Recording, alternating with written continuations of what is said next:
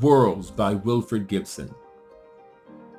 Through the pale green forest of tall bracken stalks, whose interwoven fronds, a jade green sky above me glimmer infinitely high. Towards my giant head a beetle walks in glistening emerald mail. And as I lie, watching his progress through huge grassy blades and over pebble boulders, my own world fades and shrinks to the vision of a beetle's eye.